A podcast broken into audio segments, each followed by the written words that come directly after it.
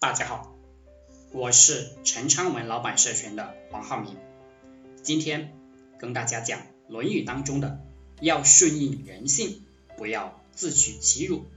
原文：子游曰：“事君说，斯如矣。”朋友说：“斯疏矣。”子游说：“侍奉君王，如果你觉得什么是对的，而君王没有做，你就多次去告诉他。”劝谏他，他就会很烦，最后你好人也当不成，还会自取其辱。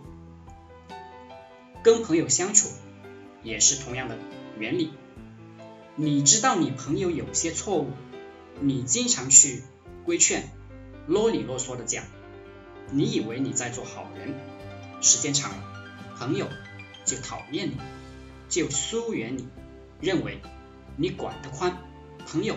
也没得做了。我们在公司中也有这样的体会，面对合伙人，比如你想要把公司发展好，而你的合伙人天天睡觉、迟到、早退，你经常去管他，让他早点起来干活，努力时间长了，他就觉得你管得宽，甚至讨厌你，你这个合伙人。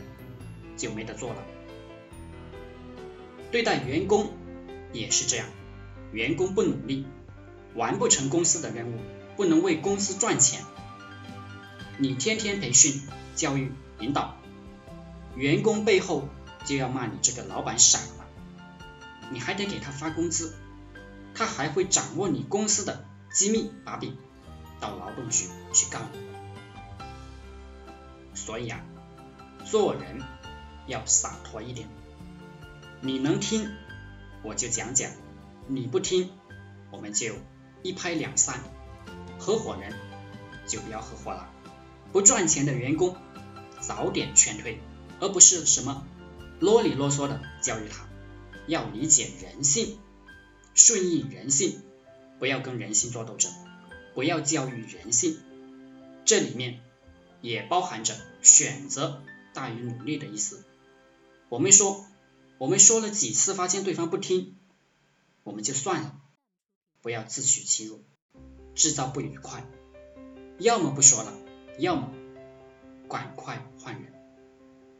好了，今天就和大家分享到这里。想加入陈昌文老板社群的，可以联系我：幺零三二八二四三四二。祝大家发财！